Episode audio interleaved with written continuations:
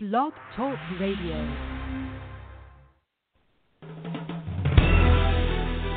This is the body of Christ Church.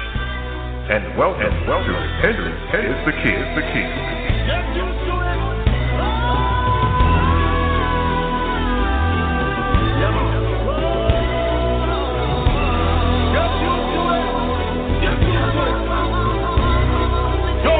Fully see what the blood in the church hall. Can't forget about my friends in the dance hall. And love me have a great peace of mind. And at this me want me dance I'll bring them to find. Me go fast and pray, go fast and pray till Christ that I may bring them find. See she I go fast and pray, go fast and pray until the devil get thee behind me. Fast and pray, go fast and pray till Christ that I may bring them find. See she I go fast get thee behind. Ah, come, go up full and great mighty Father. See a protect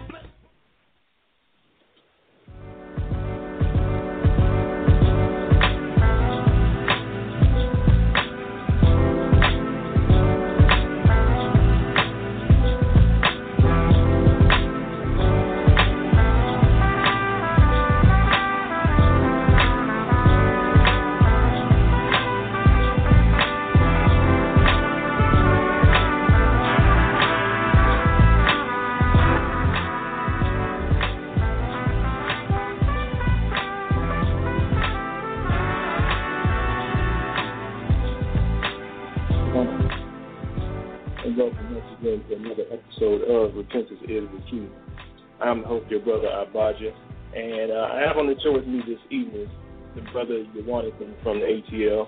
And uh, Yawanathan, he actually appears on a few of the shows here on the Body of Christ for our Blog Talk Radio Network.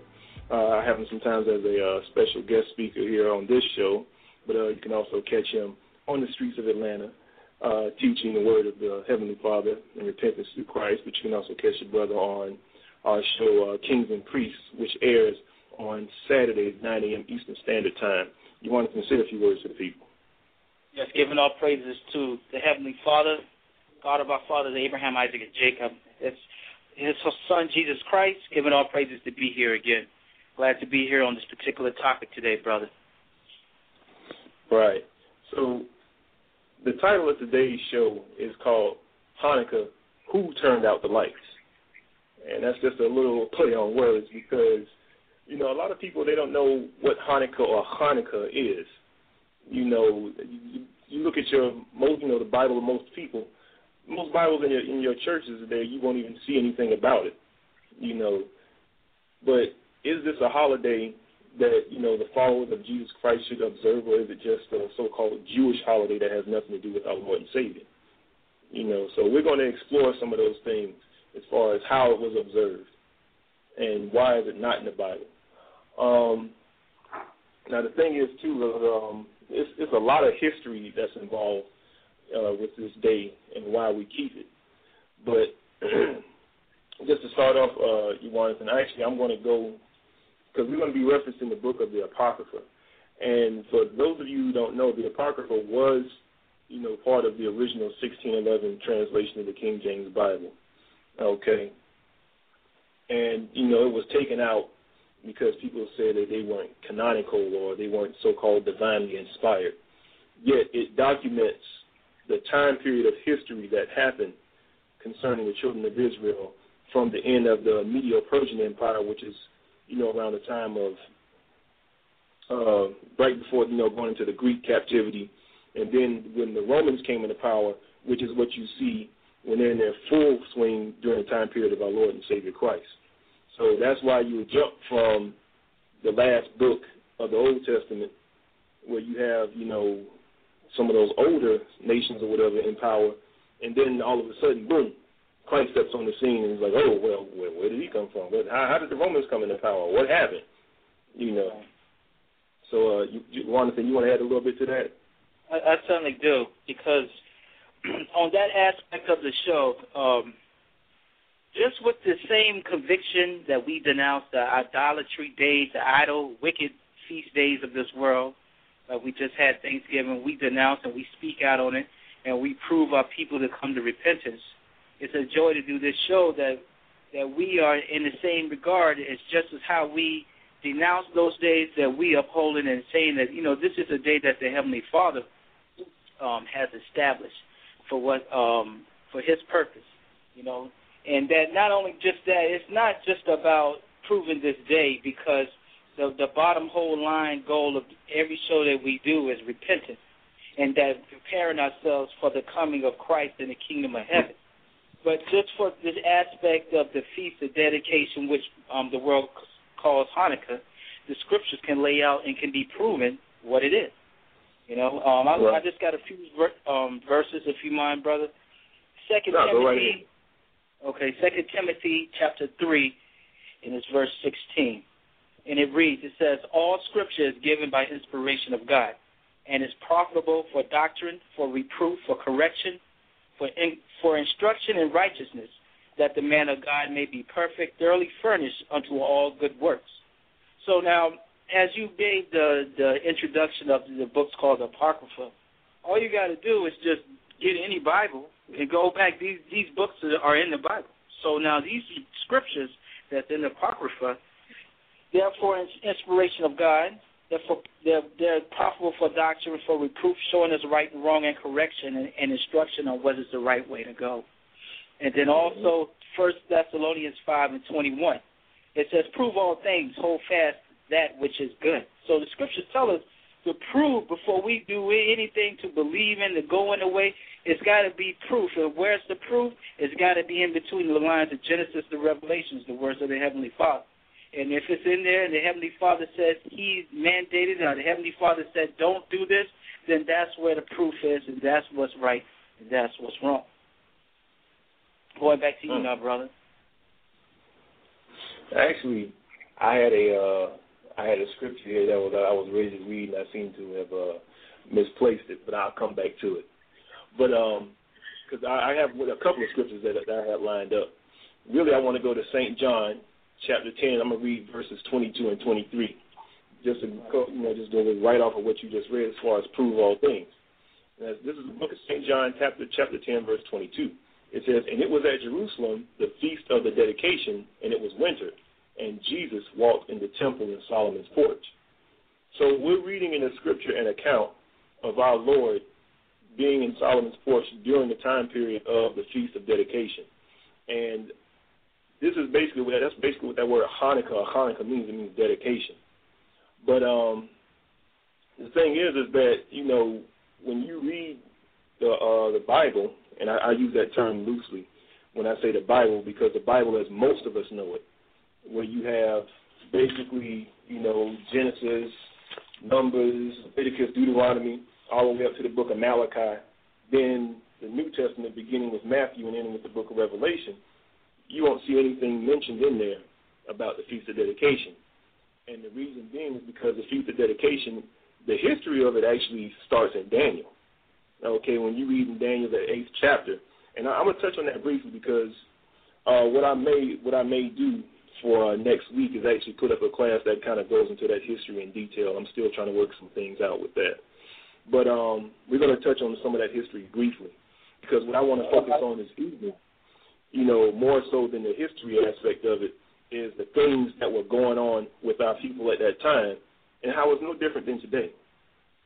Mm-hmm. As far as the customs that our people were observing and following the other nations and going away from the Heavenly Father, but more importantly, how the high holy days that are written of in the scriptures really were just a foreshadowing and, is, and very symbolic of our Lord and Savior Christ. So, um, you want to just real quick, I want to go. I'm gonna just touch in Daniel the eighth chapter, and um, what happened is that the Lord was showing Daniel a vision of some of the the kingdoms that were come that were going to come into rulership. Okay, and I'm gonna just cut straight to the chase here for the sake of time. And I'm gonna go to Daniel chapter eight. And Before you go uh, there, brother. yeah, go ahead. Before you go there, got one quick Yeah. question. Is the chat room open? Uh, yes, it is. I open the chat room. Uh, go ahead and refresh your uh, page there. Okay. All right. That, that was a good. Continue on, brother. Okay, appreciate that. Yeah, so I'm gonna start in Daniel the eighth chapter, And um, I'm gonna start. I'm just gonna read straight through from verses. Hmm. I'm gonna start at. Uh, you know what? Uh, you want? I'm gonna start at one, and I'm gonna read down all the way through to verse 11. And I'm just going to read this straight through. Okay. Yep. I'm going to read it straight through. And um, I'll, I'll, I'll go ahead and read it. It says, uh, this is Daniel 8 and 1. It says, In the third year of the reign of King Belshazzar, a vision appeared unto me, even unto me, Daniel, after that which appeared unto me at the first. And I saw in a vision, and it came to pass when I saw that it was at Shushan, excuse me, that I was in Shushan the palace, which is in the province of Elam. And I saw in a vision, and I was by the river Ulai. Then I lifted up mine eyes and saw, and behold, there stood before a river a ram which had two horns. And the two horns were high, but one was higher than the other. And the higher came up last. I saw the ram pushing westward and northward and southward, so that no beast might stand before him, neither was there any that could deliver out of his hand. But he did according to his will and became great. And I was considering, and as I was considering, behold, an he goat came from the west on the face of the whole earth, and touched not the ground, and the goat had a notable horn between his eyes. And he came to the ram that had the, that had two horns, which I had seen standing before the river, and ran unto him in the fury of his power. And I saw him come close unto the ram, and he was moved with choler against him, and smote the ram, and brake his two horns. And there was no power in the ram to stand before him. But he cast him down to the ground and stamped upon him, and there was none that could deliver the ram out of his hand. Therefore the he goat waxed very great, and when he was strong, the great horn was broken. And for it, excuse me, and for it came up four notable ones toward the four winds of heaven. And out of one of them came forth a little horn which waxed exceeding great towards the south, the east, and toward the pleasant land. And it waxed great even to the host of heaven, and it cast down some of the hosts, and of the stars and of the stars to the ground, and stamped upon them. So I'll read verse 11. It says, Yea, he magnified himself even to the prince of the hosts, and by him the daily sacrifice was taken away, and the place of his sanctuary was cast down. So this sounds like, you know, for some people it's like, okay, well, what's that talking about? Well, let's read on. I'm going to jump down to verse 20, where Gabriel basically tells him what these animals were symbolic of and who they were before we go to the Apocrypha. This is uh, still in this book Daniel, chapter 8. And here we go. Verse 20, where he says, The ram which thou sawest, having two horns, are the kings of Media and Persia. And the rough goat, excuse me, right, and the rough goat is the king of Grecia. And the great horn is between his eyes. And the great horn that is between his eyes is the first king. So that vision that Daniel saw, Gabriel came back and told him who those two horns, who those two, um, who the, uh, those uh, goats and rams were, and what they where they came from and what they would be doing. Okay. Right. Uh, you want to, you got uh, before I go too far, you got anything that you wanted to add in? No, no, you're doing good, brother. Bringing it up to the actual date. Go ahead. Right. Because when you go into the Apocrypha and you read in the first book of Maccabees, chapter 1, it goes in to show you. I'm going to read this real quick. First Maccabees 1 and 1. It says, And it happened that after Alexander, son of Philip the Macedonian, who came out of the land of Kittim, had smitten Darius, king of Persians, of the Persians and Medes, that he reigned in his stead the first over Greece. So this is showing you exactly the account. First, we read the prophecy in the book of Daniel, and now we're reading where those things are coming to pass in the first book of the Maccabees. Okay. Right. Can I just read that verse yeah. again?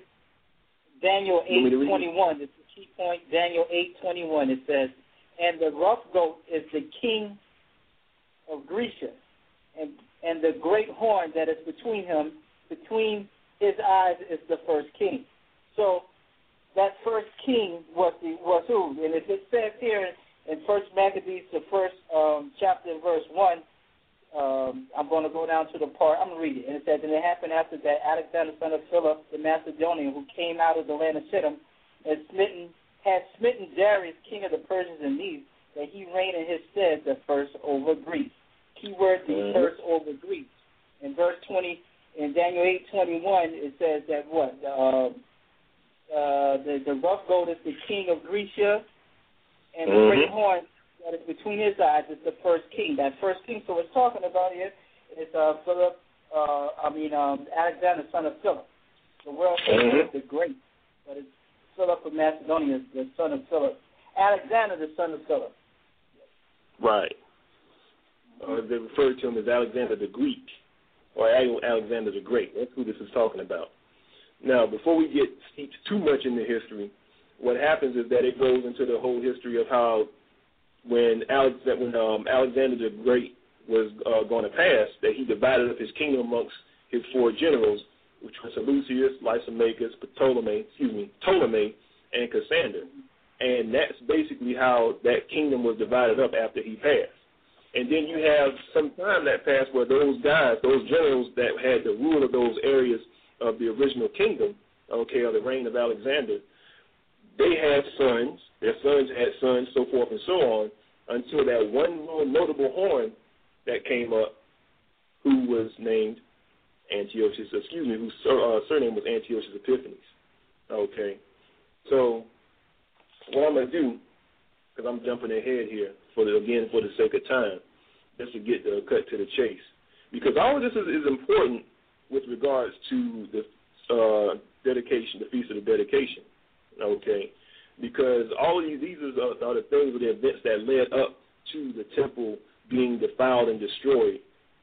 And then Judas Maccabeus and his brothers under the uh, under Mattathias, their father, leading the fight to rededicate the temple. Um, I want to stay in the book of First Maccabees, and hmm,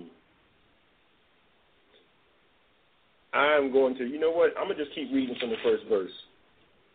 Okay, could I throw a little piece in that um, this was a, a, a priest, Mattathias, and his son, and Mhm. they took on the fight for Israel. And it wasn't about them being as great and to be held up as almighty men, but it was they were fighting for the Heavenly Father's laws, statutes, and commandments, the right to keep them. Okay, I, I hope I'm not jumping the ju- gun by this, about you, but the, the, the the Greeks did not want us to keep the commandments of the Heavenly Father. Okay? And then mainly at this time, because like you said, there was wicked of our people, and then there was righteous, and it was like what side you wanted to be on. And these men fought to keep the law, statutes, and commandments, their children alive, their wives alive, and their lives alive. That that was this mm-hmm. whole fight was all about, and the, and the commandments of the Heavenly Father. That was it. Right. It wasn't about I'm great and we're going to destroy the Greeks, because they would have been satisfied serving the Greeks, because this ain't the only time we was in captivity. But the thing is, they didn't want us to keep the commandments, partially because mainly because the wicked of our nation wanted to be like the Greeks, and then the other other reason is that was one reason, and the other reason they wanted to destroy us while they had the chance. So continue on, brother. Mhm. That was it. Yeah, as a matter of fact, I'm gonna just keep reading because um, and this is gonna bring us up to where we get to Antio- Antiochus Epiphanes, or God manifests, as his name is so-called translates to. I'm in uh, First Maccabees chapter one, and I'm gonna read verse two on down because this is still dealing with um, excuse me, Phil, uh, Alexander the Greek. It says, and made many wars and won many strongholds and slew the kings of the earth and went through to the ends of the earth and took spoils of many nations, insomuch that the earth was quiet before him. Whereupon he was exalted and his heart was lifted up. He gathered a mighty strong host and ruled over countries and nations and kings who became tributaries unto him. After these things he fell sick and perceived that he should die. Wherefore he called his servants, such as were honorable and had been brought up with him from his youth, and parted his kingdom among them while he was yet alive. So Alexander reigned twelve years, then died, and his servants bare rule, every one in his place. And after his death, they all put crowns upon themselves, so that their sons after them many years, and evils were multiplied in the earth. Now I want to uh, home in on that on that one point. It says that evils were multiplied in the earth. So we're reading the scriptures of what uh, the account of what happened when Alexander the Greek reigned, and then before he passed, he basically parted his kingdom to his four generals. And it says, and that they put the crowns upon their heads, meaning they took the rulership of those areas. And what? And their sons after them bear rule in that place. And it says, and evils were multiplied in the earth. So this is just giving you an idea of some of the things you know that was going on when, as far as the evils that were multiplied in the earth, going into the idolatry, going into all of the fornication and the things that you see even now. Okay, in the so-called latter Greco-Roman Empire that we're in. Okay, so-called the, the so-called USA or whatever. It's just an extension of the uh, of the Greco-Roman Empire. Mm-hmm. And you see what's going on in this earth. I'm gonna read on, verse ten. It says, and it came, and there came out of them a wicked root, Antiochus. Some people say Antiochus. Antiochus, surnamed Epiphanes, son of Antiochus the king, who had been in hostage at Rome, and he reigned in 130 and seventh year of the kingdom of the Greeks. Mm-hmm. Now, this is going into what you were talking about, uh, Jonathan, and this is one of the real points that I really want to, you know, just drive in on because this is what's relevant. Not that all of it isn't, but this is what's relevant as far as repentance because we're getting ready to see how our people dealt. It says, in those days, they went out. Go ahead, up. Just one thing with that verse 10 also, a key mm-hmm. point. It started with Alexander. He reigned 12 years. And now, at the end of verse 10, it says this guy come up, Antiochus, Antiochus, surname Epiphanes. He reigned in what? The 137th year of the kingdom of the Greeks. So this is a hundred. This is the year 137th year of the rule of the Greek Empire. But it, now earlier it said that Alexander died 12 years after his reign. All right, so this is 125 right. years after Alexander the Philip, um, the son of Philip the Macedonian, that the world calls mm-hmm. Alex Alex the Great. This is 125 years later. Just to show you that it's a big time lapse here, but it's all in the scriptures. This, this point here, that that's all I wanted to bring out. That it's 137th year of the Greeks and, it was way after. So it was many sons and stuff later after him, and those four generals we talked about, over 125 mm-hmm. years. That was, that was the point. Right, because that's why when you look back, even in the secular, like just history itself, you see there was one King Ptolemy, there was one more than one Alexander, you know, just going down, or more than one Seleucus. Okay, so just going back, I'm in the book of First Maccabees, chapter one. I'm gonna read verse 11. It says, In those days there went out of Israel wicked men who persuaded many, saying, Let us go and make a covenant with the heathen that are round about us, for since we departed from them, we have had much sorrow.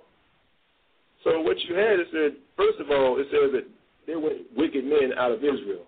And what were these wicked men seeking to do? They were seeking to make a covenant with the heathen, meaning the other nations. And mind you, this isn't a, a so-called peace treaty Okay, and they're talking about making a covenant. When it says make a covenant with the heathen, as we read down, it's going to show you what they were talking about. Verse 12, it says, So this device pleased them well. Then certain of the people were so forward herein that they went to the king who gave them license to do after the ordinance of the heathen. So that covenant that they're going into is basically showing you that they wanted to be like the heathen and observe the customs of the heathen and follow the ways of the heathen or the other nations. Mm-hmm. Now, see, the Lord commanded us explicitly not to follow their ways. Because you got to understand, when it says follow the ways of the heathen, you look at some of those those uh the Greek gods that they were worshiping. These are the things that our people were seeking to follow. The sacrificing of swine's flesh at that time under the Levitical priesthood when we were still sacrificing animals all of the lasciviousness and the fornication that the other nations were going into. That's what our people wanted to follow. And those were the things that were explicitly contrary to the commandments of the Heavenly Father. But that's why I said there were wicked men, but what? This device pleased them well. And they were so forward that what? They went to the king to get a license to do these things, which meant that when the people, all people that wanted to keep the commandments, when they came up against them, it was like, listen, you're not supposed to be doing this. This is what the Lord said. They'll do the same thing our people do. Hey, listen, we got a law. We got a we got a letter from the king that said we got permission to do this, so you can't stop us. See, our people want to lean on the word of man rather than the word of God as it pertains to righteousness.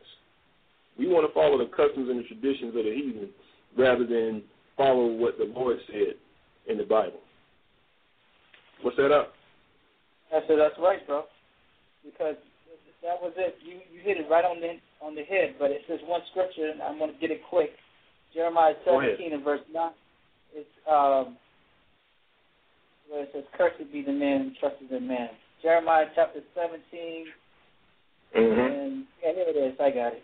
Verse 5. It says in Jeremiah 17 and 5, "Thus saith the Lord: Cursed be the man that trusteth in man, and maketh flesh as arm, and whose heart departeth from the Lord." So now we're speaking no more. Those yes, the atrocities happened to us by the hand of the Greeks, but now we're speaking about the wicked of our nation that says we don't want to do what the Lord says. To hell with that. Let's follow the customs of the Greeks. Let's get licenses to do what they want to do. This scripture is for them. And for and, uh, and and in our time, it's the same thing for us who don't want to. Okay, we hear the Lord said, "Don't not to follow Christmas, not Thanksgiving, and many other days." Well, we're gonna do it anyway. The scripture says, "Thus saith the Lord: Cursed be the man that trusteth in man, and maketh flesh his arm, and whose heart departed from the Lord." As we're gonna find out, that these people were cursed, and the things that happened to them was cursed because we didn't trust in the Lord. For the wicked, and then for those who were serving the Lord, we still went through yet the same. Uh, um, uh, how can I say it? Uh, afflictions because we as a people didn't want to do what the Lord said to do. Uh-huh. Okay.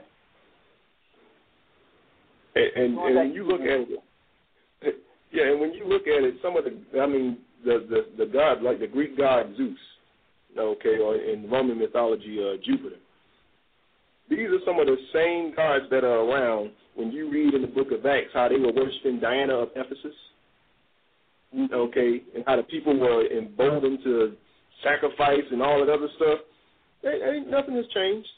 Because instead of worshiping so-called Nimrod or Jupiter or Zeus or the sun god Ra, whatever you want to call it, depending on which so-called nation was uh, in, in uh, power at the time, our people, they what? They call them Santa Claus now. But they didn't, I mean, people don't really understand the so-called significance of December 25th and all of the customs and things that go into it. That, why? It pleased them well. We just read it. Our people want to follow the customs of the heathen rather than follow what's written in the scriptures. But let's read on because they didn't stop there. They didn't stop there. I'm still in First Maccabees, chapter one, and I'm gonna start. I'm gonna start read verse 13 again. It says, "Then certain of the people were so forward herein that they went to the king, who gave them license to do after the ordinances of the heathen, whereupon they built a place of exercise at Jerusalem according to the customs of the heathen. Mm-hmm. So, Jonathan, would you care to go into detail about this place of exercise that yeah, the heathen had? Of, yeah, that place of exercise is um, is first back to uh, what we now know as the gymnasiums, but not in the sense of where it would be a tennis court or a basketball court or swimming pool or something like that. They would be in there uh, they would have bathhouses. They would have different idols set up where they can go into these these um, practices of idolatry and then go out to have their play of sport, whether it's or, or orgies or whatever it may be, men with men, animals, men with animals, or whatever with kids, whatever it was. That's what they did in these places. And here it is, our people at this time left off from what was right chose rather to do the same story, just like in the wilderness. Well, we want to go back to Egypt. Well, here they wanted to stay, in Greece with the Greeks, and they wanted to do what they were doing. So it's the same spirit of rebellion. The same thing now.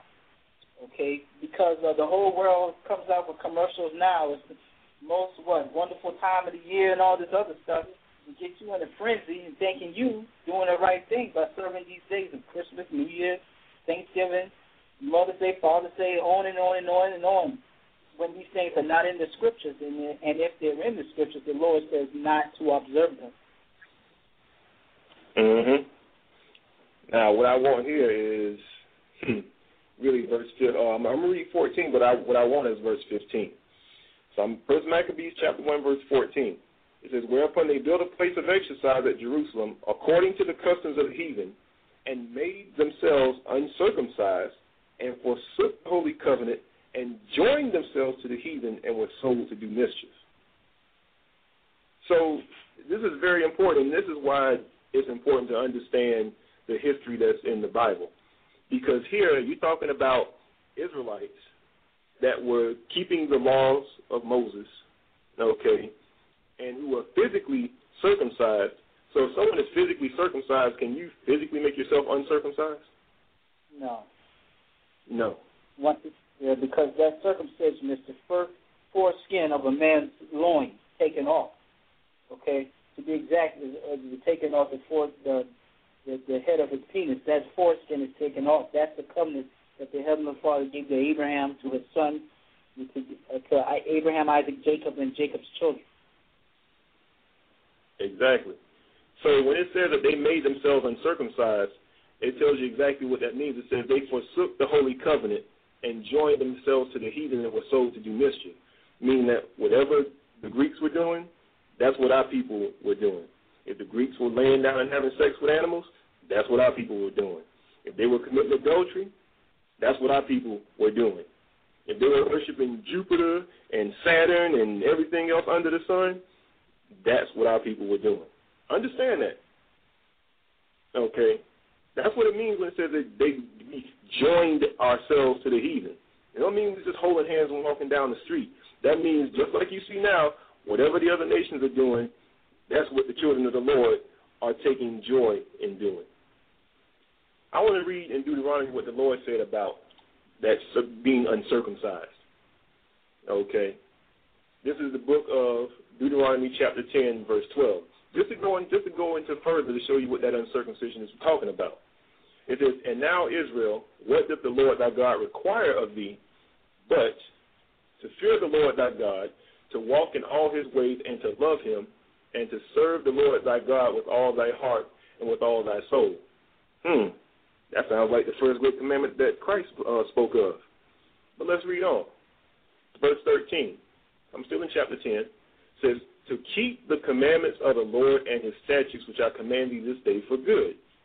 Behold, the heaven and the heaven of heavens is the Lord thy God, the earth also with all that therein is. Only the Lord had a delight in thy fathers to love them, and he chose their seed after them, even you above all people as it is this day. And here's the punchline, verse 16. Circumcise therefore the foreskin of your heart, and be no more stiff necked. So when our people went into following the customs of the other nations, that's what it means they made themselves uncircumcised. But let me let me read another place. Deuteronomy chapter 30, verses 5 and 6.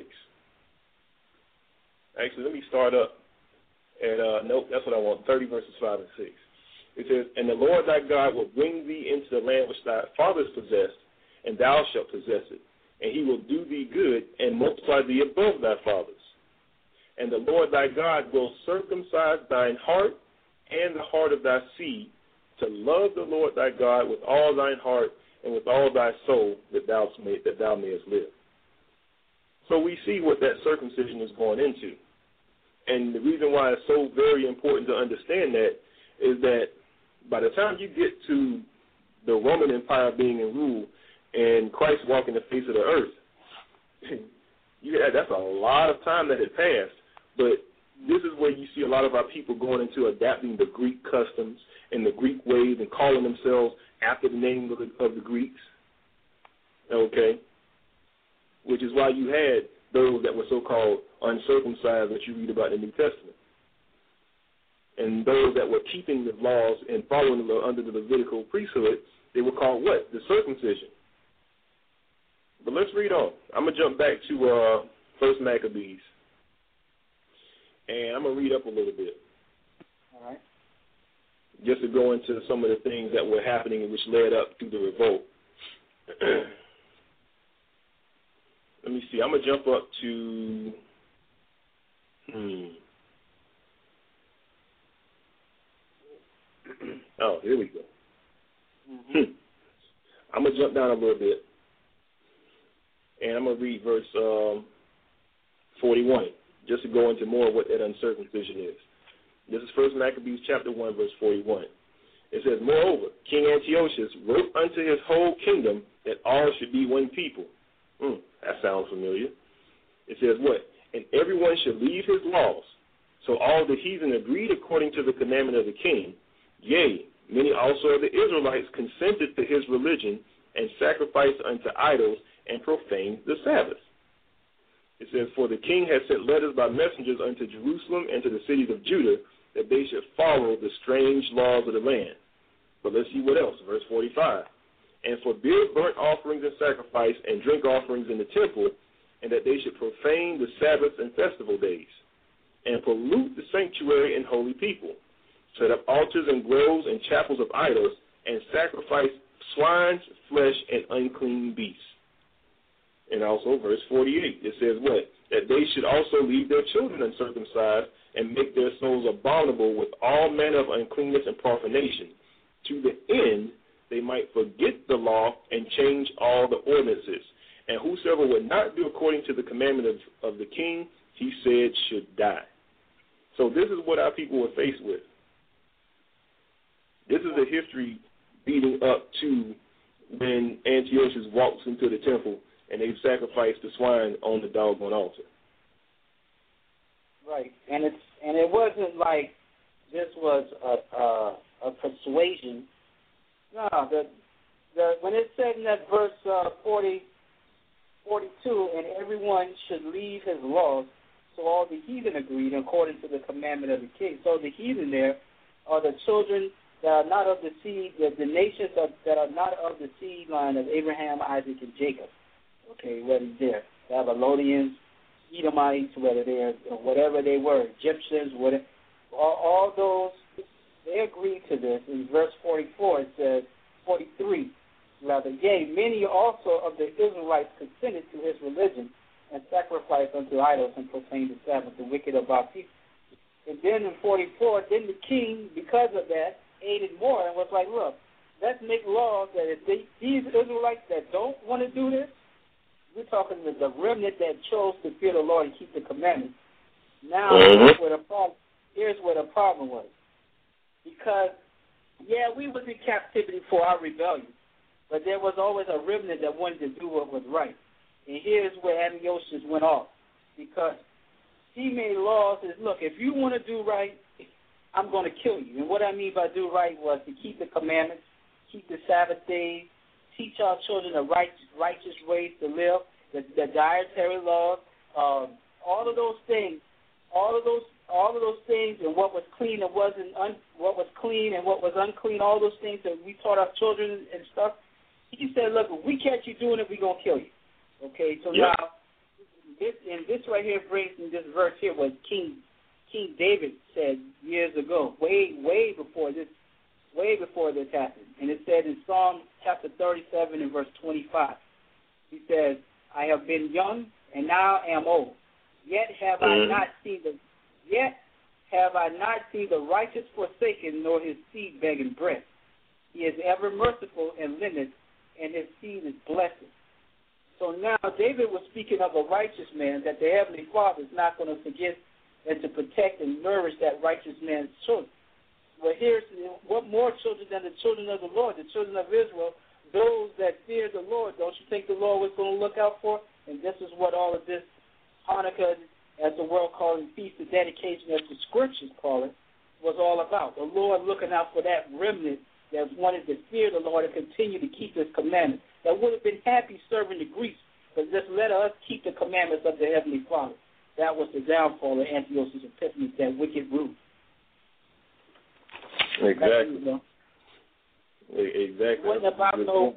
I just, I just, I know that the timeline is short on this class, but it was not about no lights and one candle and all that type of crap because that's not in the scriptures. That's why I say it's crap. But the scriptures are showing us what it was about. Here, this man wanted to kill the Israelites for wanting to keep the commandments. And if we catch you keeping the commandments, we're going to kill you. Okay? But yes, there's more to the story as it's going to unfold on down this show. Go ahead, bro. Mhm. But now let's let's keep reading. I want to jump ahead. Uh, I'm gonna jump ahead. I'm still in the first chapter, Mm-hmm. and I'm gonna jump all the way to verse 59. All It right. says, this is First Maccabees chapter 1, verse 59. It says, Now on the five and twentieth day of the month, they did sacrifice upon the idol altar, which was upon the altar of God. So what happened is you had the Greeks that came in, the temple, okay, where at that time we were sacrificing for our sins, mind you. They put up their own idol on top of it. And now on the 25th of 25th day of this month, of that month, they came in and they wanted to what? Sacrifice upon that altar, this idol altar, which was upon the altar of God. And this ain't just a random day. There was a significance about the, that day of the 25th in the month that they did it in. And that was the birthday, the birth that uh, day that they observed in honor of Jupiter. But let's read on. It says, at which time, according to the commandment, they put to death certain women that had caused their children to be circumcised. And they hanged the infants about their necks and rifled their houses and slew them that had circumcised them. Howbeit, many in Israel were fully resolved and confirmed in themselves not to eat any unclean thing. Wherefore they mm-hmm. chose rather to die, that they might not be defiled with meats, and that they might not profane the holy covenants. So then they died, and there was a very great and there was very great wrath upon Israel. So we're reading about the conditions and things that the Greeks were inflicting upon the children of Israel, forcing us to adopt their customs upon penalty of death. Right. Okay. And, and can I Amen. Yeah, go ahead. I just want to add this one verse in here. When you jump back to First Maccabees one and fifty four. Now the now the fifteenth day of the month Casleu in the in the hundred forty and fifth year, they set up the abomination of desolation upon the altar and build idol altars throughout the city of Judah on every side. I just wanted to go to that verse because it's a year reference. It says the what? The hundred and forty fifth year. Year what? The Greeks. Okay, so now the the reason why I'm I'm bringing this year up because as a, as a, student of the Word of the Heavenly Father, you find out that this time period that um, what we're going to talk about is Mattathias' son, and and then after his son died, Simon of all the sons was left, and then his son Simon had two sons. They took upon this fight for the law, statutes, and commandments of the Heavenly Father over a 32-year period that's recorded in the Scriptures. But speaking Mhm. specifically of the day of feast of dedication, that is going to be brought up again because that day that you said on the what was that the 25th day of the month, Castle? Mm-hmm. At the, uh, yeah, the 25th day, yep. Right. That's going to um, be brought up again. But just to let you know that this wasn't like a, a weekend war. This this the whole battle is to serve the Heavenly Father and to let the Greeks leave us alone to keep the commandments of the Heavenly Father. That battle took on for over 30 years. And then again, we fell off again into wickedness. But then again, Christ is here now. And it was all about keeping that light, that hope of repentance. And when Christ came, we all shall follow him now. Let's, let's continue on, bro. All right. Yeah, I'm, I'm gonna just read the first part of uh, the second chapter here, just going into this is where the uprising uh, has began. Uh, this is First Maccabees chapter two, verse one. It says, "In those days arose Mattathias, the son of John, the son of Simeon, a priest of the sons of Joram, from Jerusalem, and dwelt in Modin." So if he's a priest, then that means that he's what of the tribe of Levi, because when you go back, the only people that could be priests were those that were of the lineage of one of the forefathers, which was Levi. All right, so we're going to read on. Yeah, this Oh, specifically of Levi, the sons of Aaron. Specifically the, of the tribe of Levi, but then they had to be a, a son of his seed line of the sons of Aaron. So your lineage on your male side had to be your father from Aaron on down was the sons of Aaron. Those were the priests of the tribe. Right, and only the sons of Aaron, the, the lineage of the sons of Aaron could be um, a high priest as well. Um, let me read on. This is verse 2. It says, And he had five sons Joannan, called Caius, Simon, called Thassi, Judas, who was called Maccabeus. I'm going to read that again. Judas, who was called Maccabeus. Because a lot of people would say, oh, yeah, the Maccabees, the Maccabees. And stuff. I mean, it was only one Maccabee, or Maccabeus, and that was Judas. Okay, Simon it wasn't Simon Maccabeus. Okay, it wasn't Joanna Maccabeus. I told you, Joanna was called Caius. Simon was called Thassi. Judas, who was called Maccabeus. And I'm to read on. Eleazar, called Aravan, and Jonathan, whose surname was Apphus. So these are Mattathias' five sons. And what happened, as you read on, they tried to get Mattathias to basically set the tone by going up and being an example and coming up and sacrificing uh, swine's flesh to embolden the people to go against the laws of the Heavenly Father. But let's jump down. I'm going to jump to verse 19. It says, Then Mattathias answered and spake with a loud voice, Though all nations that are under the king's dominion obey him and fall away every one from their religion, from the religion of their fathers, and give consent to his commandments, yet will I and my sons and my brethren walk in the covenant of our fathers. God forbid that we should forsake the law and the ordinances. We will not hearken to the king's words to go out to go from our religion, either on the right hand or the left. So Mattathias stood up, understanding what the penalty was for for transgressing the law of the king. He was basically saying, Y'all can go to H E L L. We're not doing none of that. Right. So what happened, you had uh, somebody somebody else that wanted to get their shine come up, oh I sacrifice it, I do it. And what happened? Mattathias put that dude to death. They put everybody to death that was going into that uh, idolatry, and then they fled. So when you want to think, you already hit on the point as far as like from the time of that uprising and all of the battles and everything that uh, took place over a time frame of uh, how many years did you say roughly? That whole time period, the scriptures speak of these battles going on over 32 years. 32 years, from uh, the 150, 145th year of the Greeks to the 177th year. That's all noted in the First Maccabees, the book of the First Maccabees, uh, a period of 32 years. Not speaking earlier that it was talking about mm-hmm. from Alexander on up, but but the time of the wars and the time of fighting for the right to serve the Heavenly Father, 32 years. Wow, that's longer than some people have been alive. Right. so what I'm gonna do, um, actually, I think I'm gonna go. I'm gonna take a short break, and when we come back, we're going to read a little bit about what happened as far as um, you know how how they uh, how they fought that battle and came back and rededicated the temple and everything. And then we're going to go into some of the so-called traditions and customs, because you had already gave had already given uh, our listeners a, uh, a, a not, not I don't want to call it a spoiler, but you gave them a little taste of what's to come as far as going into the things of you know, spinning the dreidel, and they call it the some, you know, they call it the Feast of Lights, but you don't read that anywhere in any account of the scriptures regarding what happened with the Feast of Dedication. Okay, eating fried foods and all, all these other customs, and, and now because of so-called, you know, the, the children uh, being jealous of the the other people, the so-called heathen, keeping Christmas and feeling left out, now they got a doggone uh, what they call this thing, a Hanukkah tree or something. I don't know. It looks like, almost like a Christmas tree. This thing's just as bad as Kwanzaa. But anyway, so y'all hold tight, and we'll be back shortly.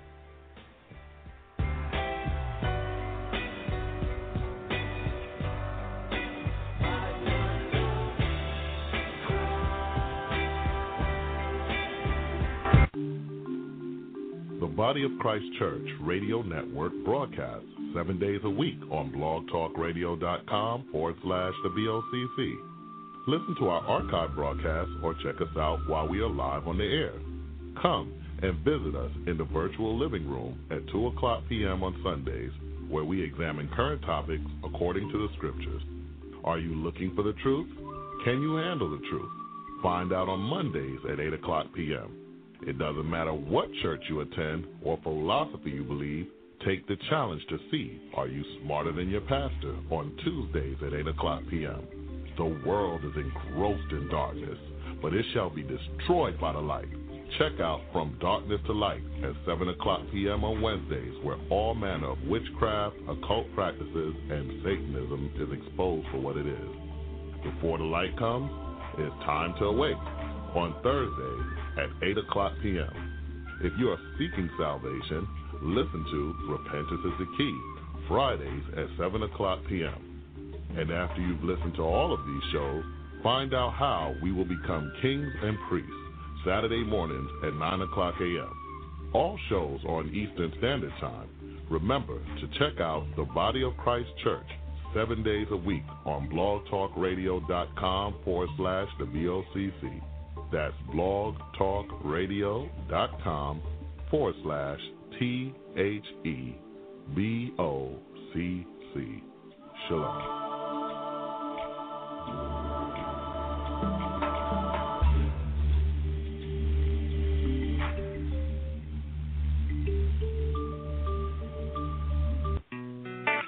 Connect with the Body of Christ Church on Facebook, Twitter, and YouTube. You can like our Facebook page at facebook.com forward slash the BOCC. Follow us on Twitter at the BOCC and view our videos on youtube.com forward slash the BOCC1. Link with us to learn more about repentance and salvation according to the Holy Bible.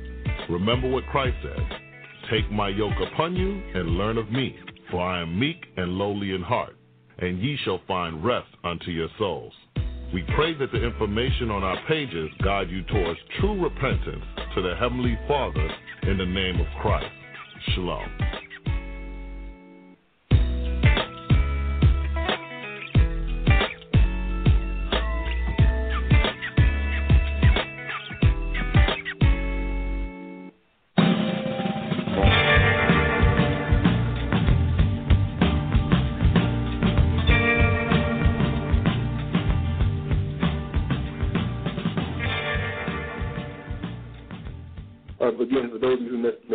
Joining us, we'd like to welcome you back. And um, we were just going over the whole history of what led up to Antiochus Epiphanes coming in and committing genocide on the children of Israel for not coming, uh, not keeping his laws and his customs, and ultimately coming in and sacrificing, setting up an idol altar on the altar that we would sacrifice on for the remission of sins. Okay, that's and then this is mind you, this is before our Lord and Savior Christ came on the scene. And I mean, it was just a bad time all the way around. That's an understatement. So we're going to jump ahead and go to how our people have fought back and had rededicated the temple. Um, so before I go into that, you want you want to add anything at the moment? Right. I just want to add on to the fact of okay, they came into Jerusalem and, and destroyed the temple. And we're not speaking of the aspect of all oh, the temple, the temple, the temple, because this wasn't the only time. As a matter of fact, when Nebuchadnezzar came through there, when the Syrians mm-hmm. came through there, they razed it and destroyed it, and Ezra and Nehemiah rebuilt it. Different aspects. One did the wall, one did the temple, and then now, when they was living for a while and keeping the commandments, and now these it happened here. And then I just want to bring one more thing in, in what Christ said when he yeah, went to Jerusalem and um, he went to Jerusalem, and, and his disciples were showing him the different parts of the temple. This is what he said in Matthew 24, uh, in verse 2. I'm going to get straight verse 1 and 2. Matthew 24, verse 1 and 2. And Jesus went out and departed from the temple, and his disciples came to him for to show him the buildings of the temple. And Jesus said unto them, See ye not all these things? Verily I say unto you, there shall not be left here one stone upon another that shall not be thrown down. So even Christ, mm-hmm. he prophesied and said, look, this temple is going to be destroyed because it's not all about, it ain't even about the temple even now. It's about doing the righteous will, of the Heavenly Father and following his will. And now that we have repentance, now I keep jumping now because just to let the listeners know, we we're not saying the temple, the temple, the temple. Like you have strange people in our land now that bow down, praying to the temple, and all this other madness. We're not saying that, but we're just speaking on the issue that this day of feast of dedication that is spoken of in um, St. John 10 and 22, Christ went and um, on the feast of um, the dedication, he went and he partook on that feast day just to show that this this day is in the scriptures and it, it is a high holy day of the Lord, even though it's not in Leviticus the 23rd chapter. So, right, that's the because, point I just wanted to bring on. I'm glad you mentioned that point because there were many times that the Lord had delivered us out of the hands of our enemies. You know, right. you had because uh, what was um, oh gosh, I'm thinking of uh, Purim. Yeah. Uh, the destruction of Nicanor. Right. Okay. Those are some those other two high holy days that that, we, that are observed, but you don't see them in Leviticus the 23rd chapter because the Lord had delivered us in that in that um, instance as well. So I'm Right, going to so- uh, jump. Uh, no, go ahead. I was going to say it's not about the temple of the temple. It's about fearing the Heavenly Father and and and doing the will of the Heavenly Father, which is repentance and following His Son Christ. And you said you was going to jump on into um, some of the the, the acts of uh, Judas Yeah. and his brother. Okay, but yeah, I before was you jump on that. Uh, yeah, go ahead. I was uh, I was going to say before you you was going to do that, I just wanted to read. Are you going to bring it up in Mattathias? Or are you going to skip past Mattathias? Um, well, I just touched on Mattathias, and Okay. um, I was just going to pretty much just jump to the part where they had uh, had already driven back uh, Gorgias and the the, the uh, battle that took place in the valley and all of that, and just go straight to the part where they were like basically uh, sanctifying the temple again and uh, instituting the holiday. Okay. Well, I just want to say these two verses here, just to point of what happened. Yeah, what Mat- key things Mattathias said. This is the father of Judas and, the, and his four brothers. Mattathias said this in First Maccabees, chapter one, and verse twenty-seven, and verse. Uh, I'm gonna read verse twenty-seven. It says, First Maccabees, chapter two, rather, verse twenty-seven. First Maccabees two and twenty-seven.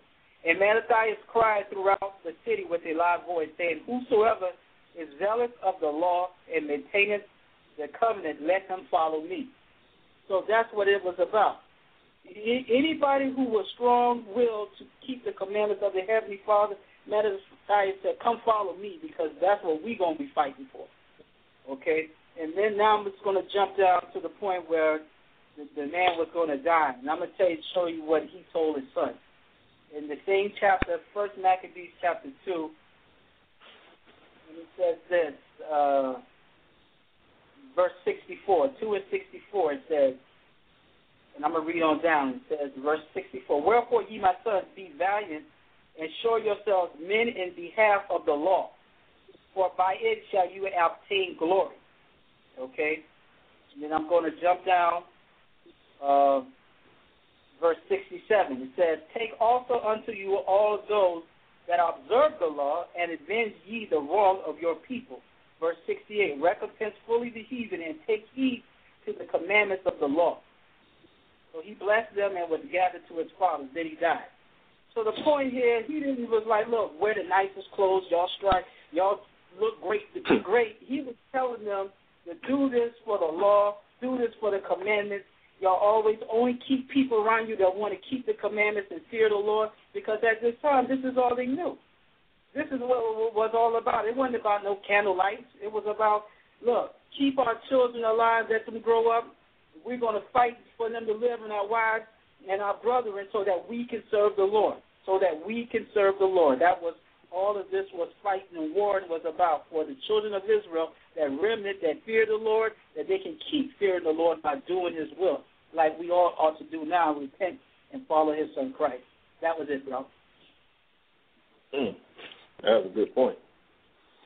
Okay, so now we're going to jump up to First Maccabees, the fourth chapter, and let me see here. I'm gonna start at verse 35, and I'm gonna just read straight down. because this is basically going into the whole thing of towards the the last battle that they fought, where they actually got the temple back and started to restore it when they when the when the uh, high holy day was instituted. In the first Maccabees chapter four, and I'm gonna start at verse thirty-five. It says, Now when Lysias saw his army put to flight, and the manliness of Judas's soldiers, and how they were ready either to live or die valiantly, he went into Antiochia and gathered together a company of strangers, and having made his army greater than it was, he proposed to come again into Judea. Then said Judas and his brethren, Behold, our enemies are discomfited. Let us go up to cleanse and dedicate the sanctuary. Upon this, all the hosts assembled themselves together and went up into the into Mount Sion. And when they saw the sanctuary desolate, and the altar profaned, and the gates burned up, and the shrubs growing in the courts as in a forest, or in one of the mountains, yea, and the priest chambers pulled down, they rent their clothes and made great lamentation and cast ashes upon their heads. Because mind you, uh, before we went to the break, uh, you wanted to you brought out that this has been a, a period of more than 30 years from the time they sacked Jerusalem and started tearing down stuff and putting their own people in the land and sacrificing swine's flesh and, and killing up the people. Well, just so to, now that they finally got, yeah, go ahead. Just to be clear, not from the time they started doing this, but that whole time period. In, in the time right. all of this was, you remember that's about a year from the time they did, they they uh, polluted it to the time they cleansed it. You know, but okay. I was saying the whole fight for keeping the Lord's commandments that it was recorded over all these battles that these men took was over a 30 year period. That was okay, how, right. How, okay, good. Glad you cleared that up. So I'm in uh, verse um, 30. I'm in verse 38 again. It says, "And when they saw the sanctuary desolate and the altar profaned, and the gates burned up, and the shrubs growing in the courts as in a forest, or in one of the mountains, yea, and the priest's chambers pulled down, they rent their clothes and made great lamentation and cast ashes upon their heads, and fell down flat to the ground upon their faces, and blew an alarm with the trumpets and cried toward heaven. Then Judas appointed certain men to fight against those that were in the fortress until he had cleansed the sanctuary. So he chose priests of blameless conversation, such as had pleasure in the law, who cleansed the sanctuary and bear out the defiled stones into an unclean place. And when they consulted what to do with the altar of burnt offerings, which was profane, they thought it best to pull it down, lest it should be a reproach to them, because the heathen had defiled it, wherefore they pulled it down. And laid up the stones in the mountain of the temple in a convenient place, until there should come a prophet to show what should be done with them. Then they took the then they took whole stones according to the law and built a new altar according to the former, and made up the sanctuary and the things that were within the temple, and hallowed the courts. They made also new holy vessels, and into the temple they brought the candlestick and the altar of burnt offerings and of incense and the table. So people can read back in like I think it's like Leviticus, Leviticus and Exodus and Numbers, where it goes into detail of all of those things and those vessels that were made for the temple originally. So these are all the things that they're bringing back into the temple after they cleanse it and they're rededicated, refurnishing it with the um, with the items and stuff for the service. Verse um, where did I stop at? Verse forty-eight. I'll start at forty-seven. It says what that they took whole stones according to the law and built a new altar according to the former, and made up the sanctuary and the things that were within the temple and hallowed the courts. They made also new holy vessels, and into the temple they brought the candlestick and the altar of burnt offerings and of incense and the table. And upon the altar they burned incense, and the lamps that were upon the candlestick they lighted, that they might give light in the temple. Furthermore, they set the loaves upon the table and spread out the veils and furnished all the works which they had begun to make. Now, when you read First and Second Maccabees, which documents and shows you the history of the things that took place and how Hanukkah or the Feast of Dedication came about, as you wanted had already mentioned, you don't read anything in here about a day's worth of oil that was sealed up that hadn't been defiled by the heathen and they lit it and it stayed lit for eight days because eight days was the time it took to make more oil. You don't read any of that. Okay, you don't read anything in here about them playing with a dreidel or any of those other things. Now, it was customary that on feast days, and as, uh, we'll get into that as I read down, that you know people sent gifts to each other because that happens on Passover or any of the other high holy days. Okay, how they made a feast. Okay, those things you can read about, but you won't read about any of those other things that have become a custom, if you will, of what some people know today as the Feast of Lights. You don't even see anything about a Feast of Lights. Okay, hmm. I want to read a scripture real quick because the Lord knew that our people were always trying to go into something other than what we were supposed to be dealing with. I want to go to excuse me, Second Timothy chapter four, verse three. It says that what? Actually, you know what? I'm gonna start at verse one and read down. Second Timothy four and one. He says, "I charge you therefore before God and the Lord Jesus Christ, who shall judge the quick and the dead at His appearing in His kingdom. Preach the word. Be instant in season, out of season. Reprove, rebuke, exhort with all long suffering and doctrine." Because you wanted, and you read the scripture earlier about proving all things. So that's what we're doing. We're having to read the scriptures and we're having to reprove. We're having to rebuke, meaning we're having to correct all of the lies. Exhort with all long suffering and doctrine, meaning what? Encourage the people. These are the things that the scripture says. These are the things that the Lord told us to have hope in. These are the things that we're supposed to follow because that's according to the word of God, of God and this is what repentance through Christ is dealing with. That's the exhortation. Because it's an important thing in there where it says with all long suffering and doctrine. Because mind you, it takes a while to really grasp your uh to, you know, get a grasp or a concept of, of a lot of these things. And even when it goes deals with uh just the uh, so called small matters of repentance, repentance is not a one time thing, it's a daily thing. Okay? It's a constant battle, which means that what? Well, it's going to require us to have a lot of patience it's going to require us to have a lot of charity. It's going to require us to have a lot of temperance. So that's where that exhortation comes in. It's like, okay, what? We have to get that reaffirmation and we have to get reinforced. We have to get encouraged. Because the Lord always has our back if we're willing. But let me read on. I'm back in 2 Timothy 4 and 2, where it says, Preach the word, be instant in season, out of season, reprove, rebuke, exhort with all long suffering and doctrine. For the time will come when they will not endure sound doctrine, but after their own lust shall they heap to themselves teachers having itching ears. Because some people they have an itch to have an itch to say, you know what? December 25th is the birthday of Jesus. Well, we know it's not the birthday of Jesus, but this is what we're going to make it up. So what do they do? They find teachers that's going to scratch that itch. You have some people that says, well, I can go and have a one night stand and the Lord will forgive me over and over and over and over and over and over and over again. That's not repentance.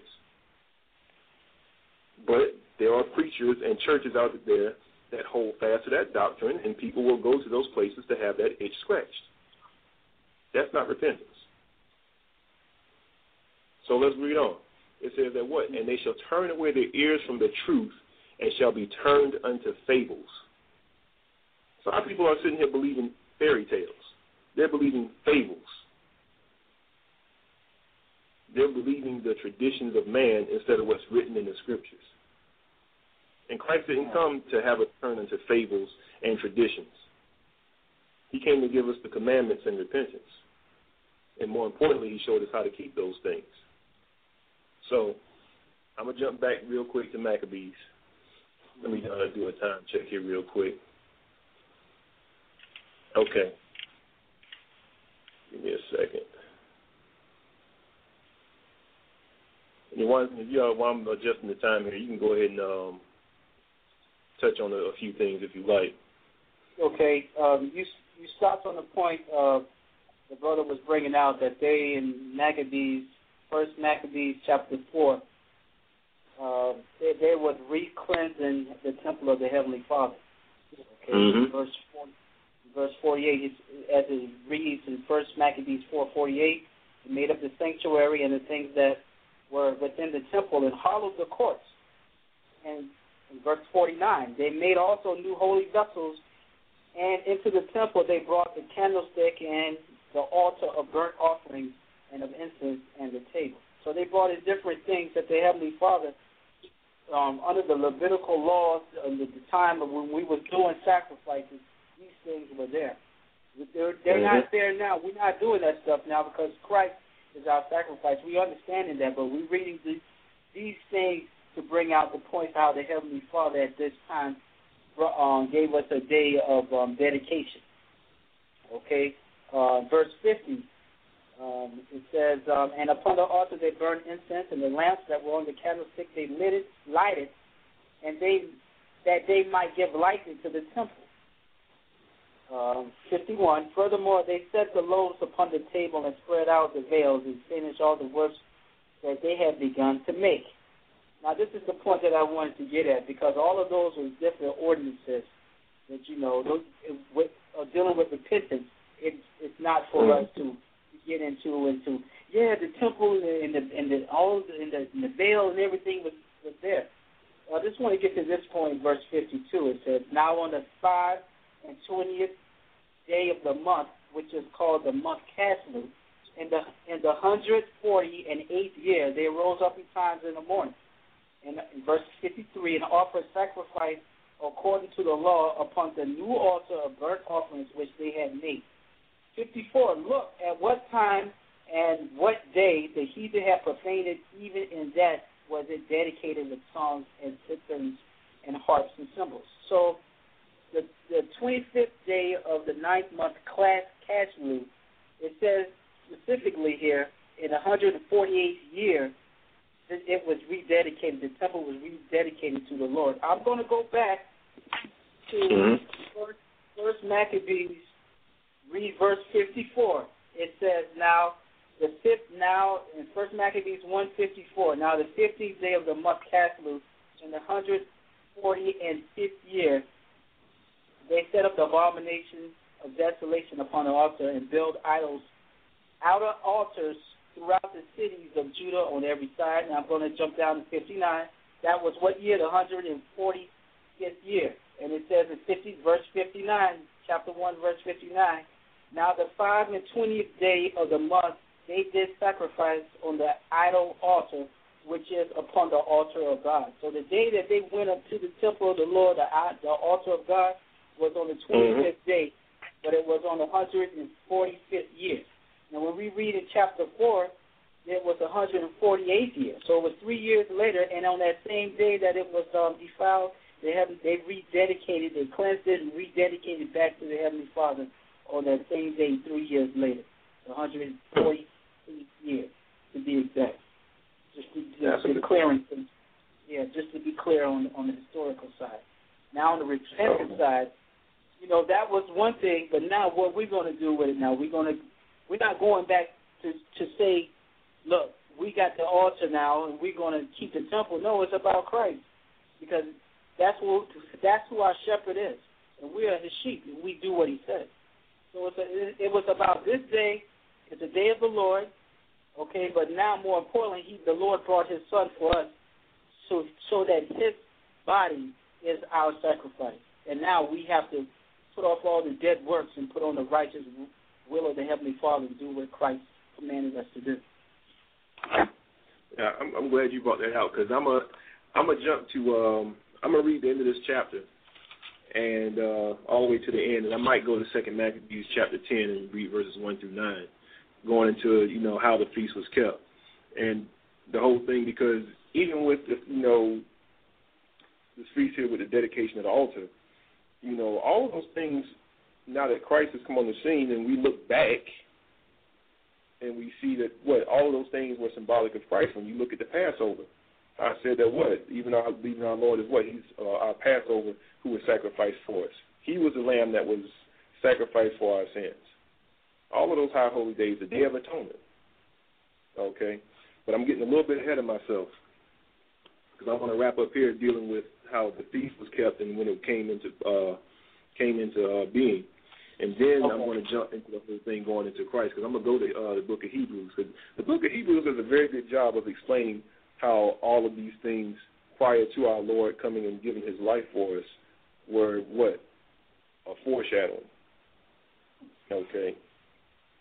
So I'm gonna read back in Maccabees. I'm in one. Uh, excuse me, chapter four, and um, I'm gonna start back because you already read all the way down to 54. So I'm gonna start at uh, verse 55. It says, "Then all the people." This is chapter four, verse 55. Then all the people fell upon their faces, worshiping and praising God of heaven, who had given them good success. And so they kept the dedication of the altar eight days, and offered burnt sacrifices, excuse me, and offered burnt offerings with gladness, and sacrificed the sacrifice of deliverance and praise. They decked also the forefront of the temple with crowns of gold, and with shields, and the gates and the chambers they renewed, and hanged doors upon them. Thus there was a there was very great gladness upon among the people, for that the reproach of the heathen was put away. Moreover, Judas and his brethren with the whole congregation of Israel ordained that the days of the dedication of the altar should be kept in their season from year to year by the space of eight days, from the five and twentieth day of the month Casleu with mirth and gladness. So this is showing you why they kept the feast and how they kept it, and the time frame and everything. So they kept it what eight days from the twenty from the twenty fifth day, and eight days after that. Um, just real quick, because we got we got we got plenty of time. Uh, I want to jump to uh, Second Maccabees, and I'm gonna read in chapter ten, verses one through 9 Okay, this is Second Maccabees chapter ten, verse one. my page is slipping. All right, here we go. It says, no, I'm in the wrong chapter. Give me a second here. All right. Second Maccabees chapter 10 and verse 1. And I'm only reading verses 1 through 9. It says, Now Maccabeus and his company, showing you again that the Maccabees is talking about Judas and not everyone, not his other brothers. It's saying Maccabeus and his company. It says, The Lord guiding them recovered the temple and the city. But the altars which the heathen had built in the open street and also the chapels they pulled down. And having cleansed the temple, they made another altar, and striking stones, they took fire out of them, and offered a sacrifice after two years, and set forth incense and lights and shewbread.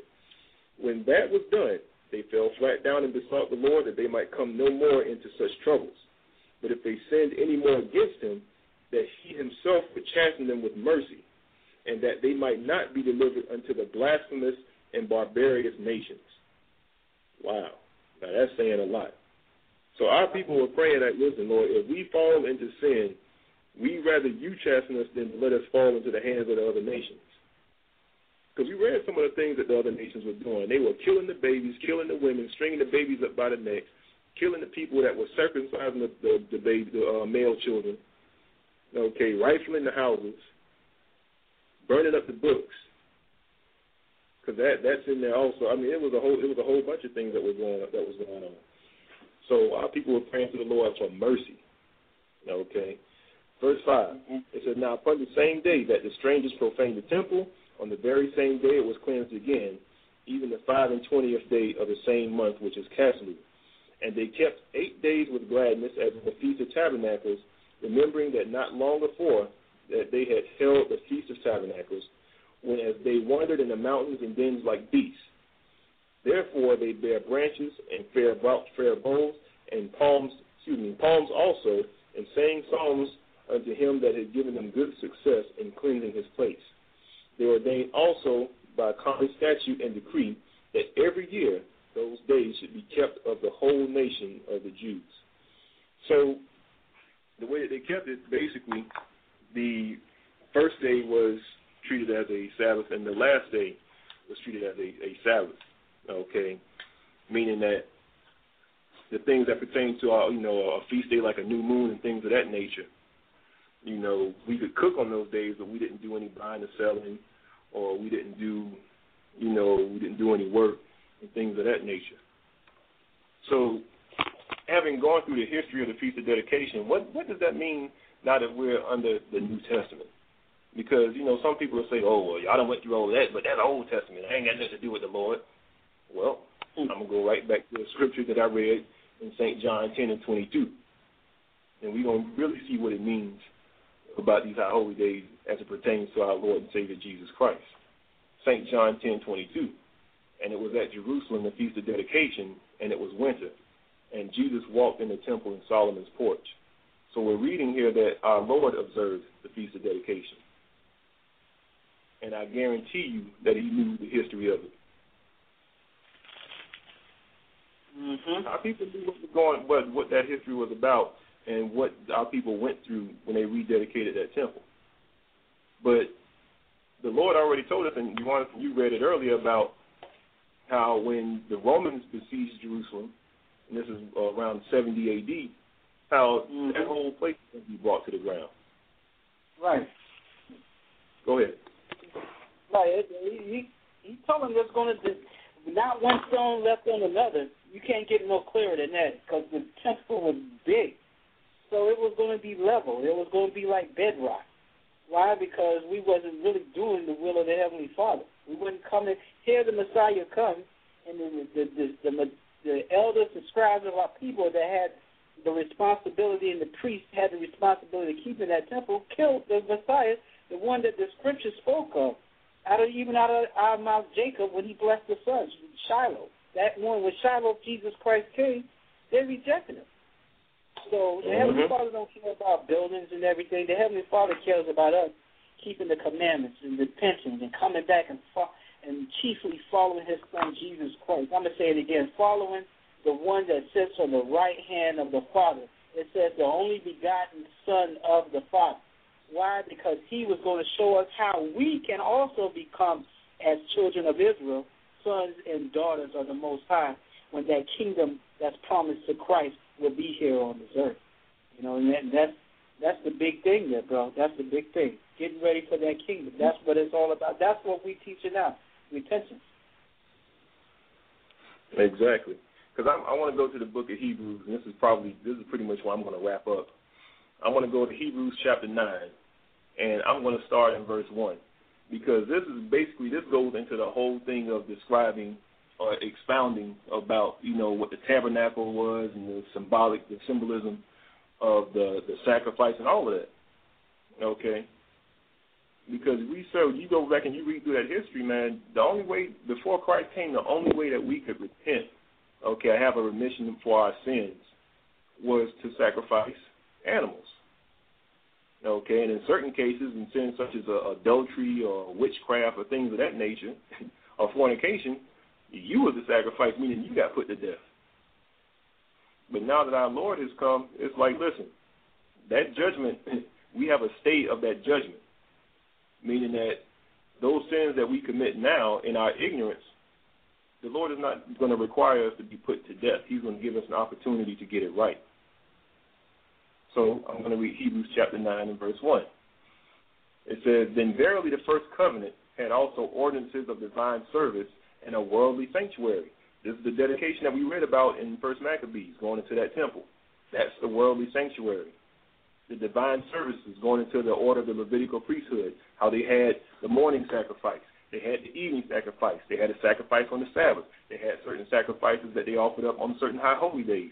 They had a sacrifice that only the high priest could offer on the Day of Atonement once a year.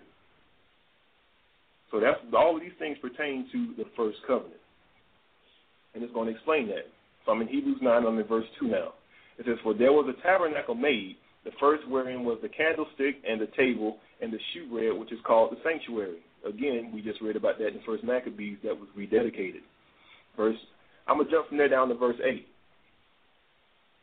Still dealing with that whole sanctuary. It says, The Holy Ghost, this signifying that the way into the holiest of all was not yet made manifest, while the first tabernacle was yet standing. So this is going to explain what that temple was symbolic of and why we don't have any regard for it now as far as the physical building. We still observe the day.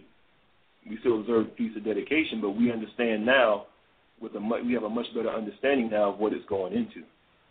So I'm in Hebrews, the book of uh, book of Hebrews, chapter nine, and I jump down from two to verse eight. It says, "The Holy Ghost did signifying that the way into the holiest of all was not yet made manifest, while the first tabernacle was yet standing, which was a figure for the time then present, in which were offered both gifts and sacrifices that could not make him that did the service perfect as pertaining to the conscience. Because all throughout the scriptures in the Old Testament, you will read how the Lord said, What? Cleanse your mind. We read earlier how he said, told us to what? Circumcise the foreskins of your heart. Mm-hmm. Because if I'm an adulterer, or if I'm a fornicator, or if I'm committing a sin, Uh, something that I can sacrifice an animal for, that's just saying, okay, how many goats I got? Okay, that's how many times I can commit this sin. How many turtle doves I got? What, hold on, what's the sacrifice offering for for this sin? Okay, that's how many times I can commit this sin. Because that's the mentality that our people had under the old covenant, and sadly, that's the mentality that a lot of our people have in a lot of these so-called Christian churches. I call them so-called because that that doctrine that they teach is not of Christ. That's of Satan. I can go out and keep having a one sin, and the Lord will forgive me. You don't read that nowhere in the scriptures. I can bear hatred in my heart against my brother without cause and not deal with him and to rectify it, and the Lord still loves me. The Lord still shows favor on me. You can't do that. That's not in the scriptures. But let's read on.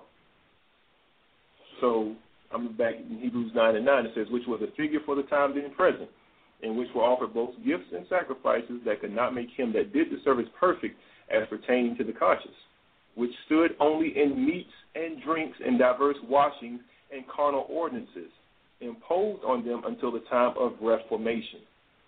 Because, see, a lot of people trip up about the carnal ordinances by saying, see, those carnal ordinances, see, that's talking about, it, it ain't talking about the high holy days.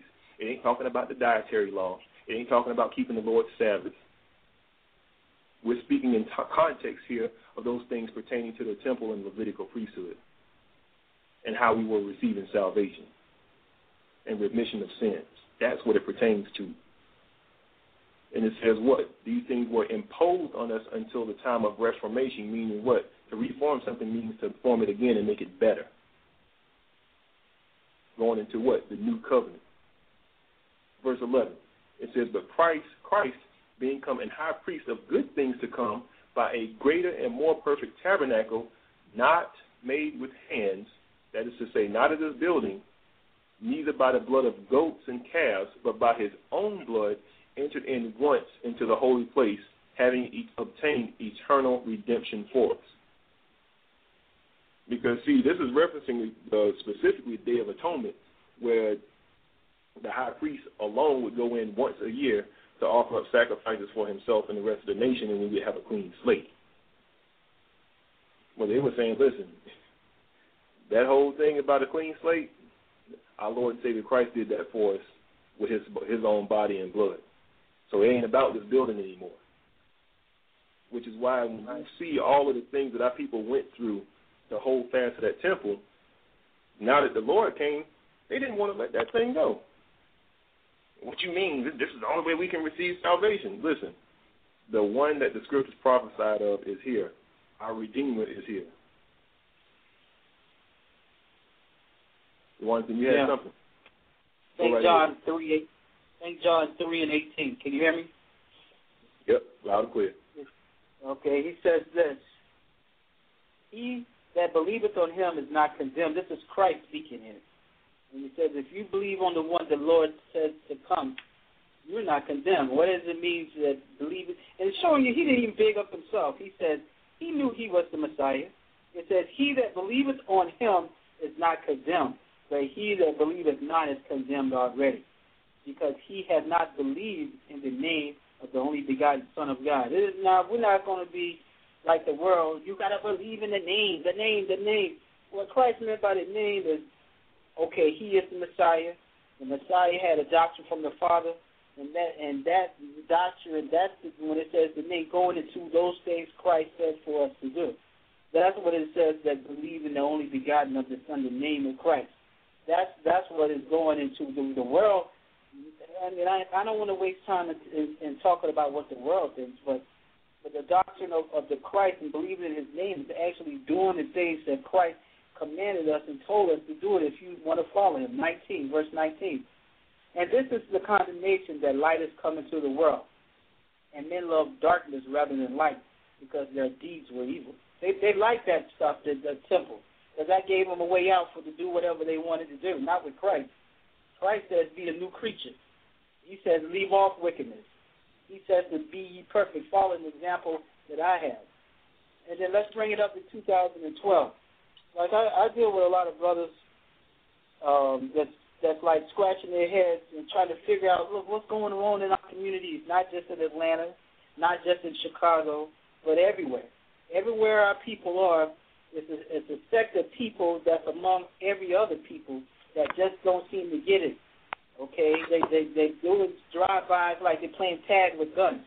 The, the children, okay, the the, the daughters is, is, is acting as if their whole life um, plan is to grow up to be a whore.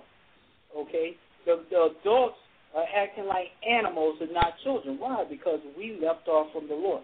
And then the same people are saying, look, we don't want lip service, we want action. Well, the action is for us to follow the, the Son of the Heavenly Father. But like Christ says in 19, and this is the condemnation that light has come into the world, and men love darkness rather than light because their deeds were evil. When the Christ of the Bible, that Christ that, that can give us healing from all our, our wounds and our wicked iniquity that we're doing, like the things that I spoke of in different little parables of the, the tags, um, the gunplay with the kids, the women being whores. If we put on the, the, the light of Christ you know, that's our answer. To actually walk in His ways and repent and turn. We don't want that because our, that's the answer. That's the answer to all our problems. But we don't want it. When you go to them, maybe like these different organizations, look, brother, the way we can help our people is to look to tell them to turn back to the Father by following Jesus Christ of the Bible, not the Christ that's on grandma's wall, not the Christ in these churches, but the Christ that's found between Genesis and Revelation, and put on His doctrine and, and, and, and look at our brothers as ourselves and turning back and mm-hmm. fearing the Lord. You know, we don't want to deal with that. That's the that's the thing that we, uh, as a people, we don't want to deal with. So now we're always a reproach, a scum, and an all scouring wherever we at among all nations. The children of Israel may be go by the different bywords and proverbs, but because of our rejection of Christ, this is why we yet still this condition we're in. The answer is before us, but we don't want it. Actually, I'm, I'm going to read a scripture going right in on that before I go back to uh, Hebrews. This is the book of Mark, chapter 7. And this is the Lord speaking. He was speaking to the leaders of our people. Just like you look at the leaders of our people now, they will try to deal with uh, the social ills that plague our community with everything except for what the Lord told us to deal with. Mark 7 and 7. Howbeit in vain do they worship me, teaching for doctrines the commandments of men. Because you look at all these, what, Christmas, Thanksgiving, Easter, those are commandments of men. All these different philosophies our people are into, YOLO and all the commandments of men. That's not in the Bible. Well, God loves me for who I am, and God's love is unconditional. You don't read that anywhere in the Bible. The scripture says, and this is love, that we keep his commandments, and his commandments are not grievous.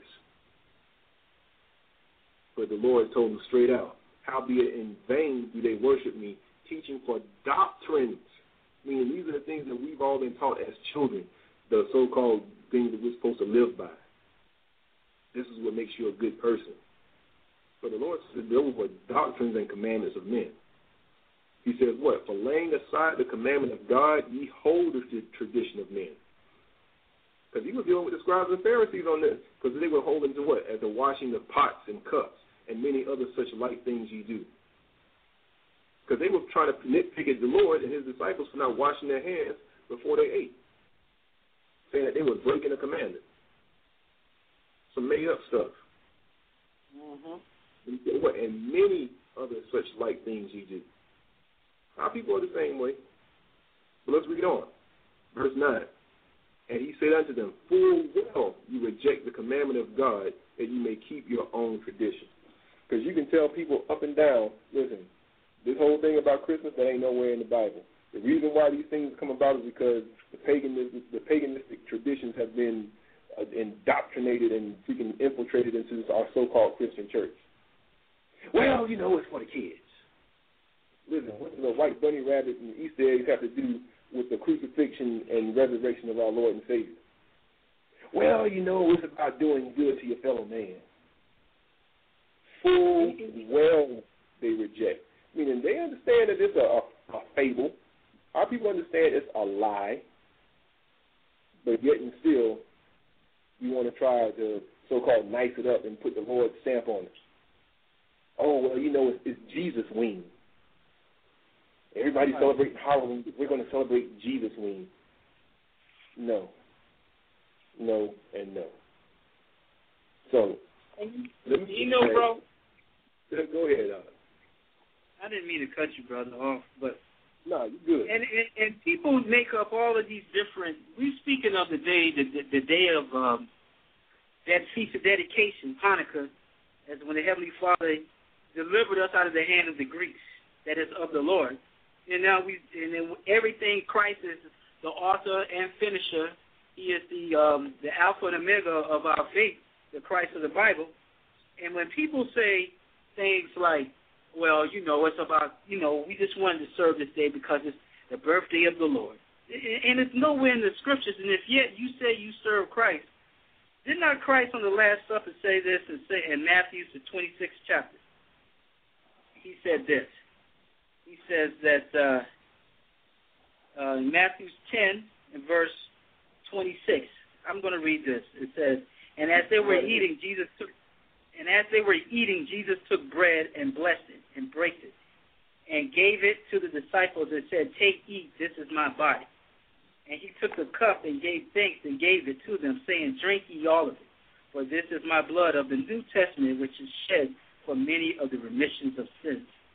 Okay, so this is what Christ was giving us. Okay, did Christ say anything about, look, take my birthday, all right? All right, and set it up around whatever Christmas, uh, December as we know it now. And this is what you're going to remember me by. Okay, take the Easter eggs, and, and that's what you're going to remember me by. No. Nope. Because it, here Christ has said, look, you do this in remembrance of me till I come. It's written. The same thing is written in First Corinthians. I'm going to get it more clearer. First Corinthians, the 11th chapter. First Corinthians 11 is about at verse 27. I'm going to get straight to the point. and I'm going to go to uh, 1 Corinthians 11, and I'm going to read verse 27. Actually, verse 26. It says, For as often as ye eat this bread and drink this cup, ye do show the Lord's death till he come. So that's what it's about. Understanding that Jesus Christ died for us to get off our behinds, wicked selves right. Okay? Mm-hmm. And then what? We're gonna we're gonna drink this blood and eat this um the um the, the drink and the bread till he comes because we understand that the heavenly Father is going to set Christ's kingdom here on earth. So I'm reading it again, verse 26. For as often as you eat this bread and drink this cup, you do show the Lord's death till he come. Verse 27. Wherefore, whosoever shall eat this bread and drink this cup of the Lord unworthily shall be guilty and of the body and blood of the Lord. So let a man examine himself. So let him eat of that cup and drink, and eat of that bread and drink of that cup. So it was all about remembrance of Christ. And look, you can partake in it, but we're all going to answer on that judgment day, okay? And the Heavenly Father is going to um, deem us worthy or unworthy. But that's what Christ commanded us to remember Him by. This do in remembrance of me. And verse, I'm, I'm sorry, I'm got to read verse 25 now. Yeah, First Corinthians 11 25. After the same manner also he took the cup whom he had supped, when he had supped, saying, This cup is the New Testament in my blood. This do ye as oft as ye drink it in remembrance of me. So if you want to remember Christ, take on the, the blood, I mean the, the cup and the bread, eat the body and blood of Christ, and, and understanding that the afflictions that he took upon us was for us to turn back to the Lord, not for us to set up gifts and all these other things and and, and melt it down into different pagan idol worships of today. That's that stuff is off. But you say, oh, we love Christ and all, you know. So that's the thing that the point that I was bringing was that we say everything is in remembrance of Christ, which is hogwash, because Christ is showing us if you want to remember me, this is how you do it by repentance and mm-hmm. taking on the what the blood, the body, and blood of Christ, and understanding the affliction. This Christ went through affliction. And for us to want to sit down and talk about some Hanukkah Harry or talk about some fat Christmas Santa Claus coming in some chimney that half of us don't have chimneys and feeding that mess to our children, that's atrocity. And that's blasphemy of the scriptures, and that's what? Sin in the sight of the Father. And it's taking Oh, you Christ Kwanzaa. very lightly. Don't forget Kwanzaa. Kwanzaa, you ain't getting away. That's right. And crazy car, the Kwanzaa dude, that's all madness. And it's time for us to, to pick up these scriptures and deal with those, with with the understand sound doctrine, with proof. We, what we what we brought up, the scripture upon scripture brings up proof. If we deal with that, then that's the beginning of what's right, the words of Christ. Going back to you, Abaji. Man. That, that was, mm. You know what? I'm gonna, jump right back to Hebrews 10, and I'm gonna come right back to the because I there's a couple of things I want to touch before we uh, close out. Because I'm still dealing with this whole temple thing and going into Mhm. the, the understanding of that we have now in Christ regarding keeping these high holy days.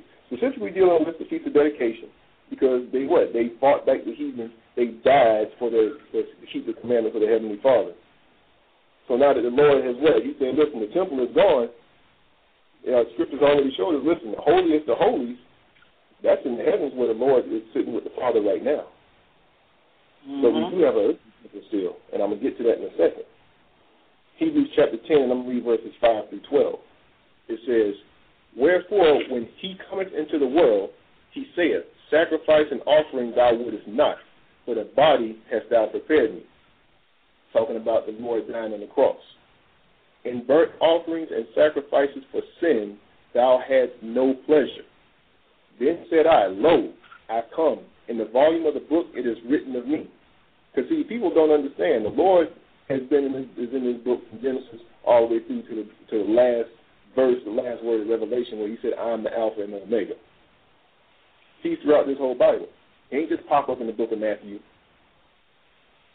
The Lord was there from the beginning. That's why it says, Lo, I come in the volume of the book. It is written of me. To do what? Let's read on. To do thy will, O God. Verse 8. Mhm. But when he said, Sacrifice and offering and burnt offering and offering for sin thou wouldest not, neither hadst pleasure therein which are offered by the law. So even before Christ came, it wasn't about us offering up all of the sacrifices for our sins. Because the Lord would rather us keep the commandments rather than having a sacrifice. That was the whole point. And that's why the Lord came. It's like, listen, you're not gonna hide we're not gonna hide an evil heart or an evil mind behind a dead animal anymore. Because that was the mentality under the Old Testament. As long as I got enough animals to sacrifice, or as long as I don't touch her, as long as I don't physically put my hand on my brother, then I'm fine. The Lord said, No, you don't have a cloak for your maliciousness anymore. That's gone. Either you're going to come correct or you ain't coming at all. Either we're going to cleanse our hearts and truly repent out of sincerity by following the example of Christ, or we're going to be destroyed. That's just, that's, we can't get any more plain than that.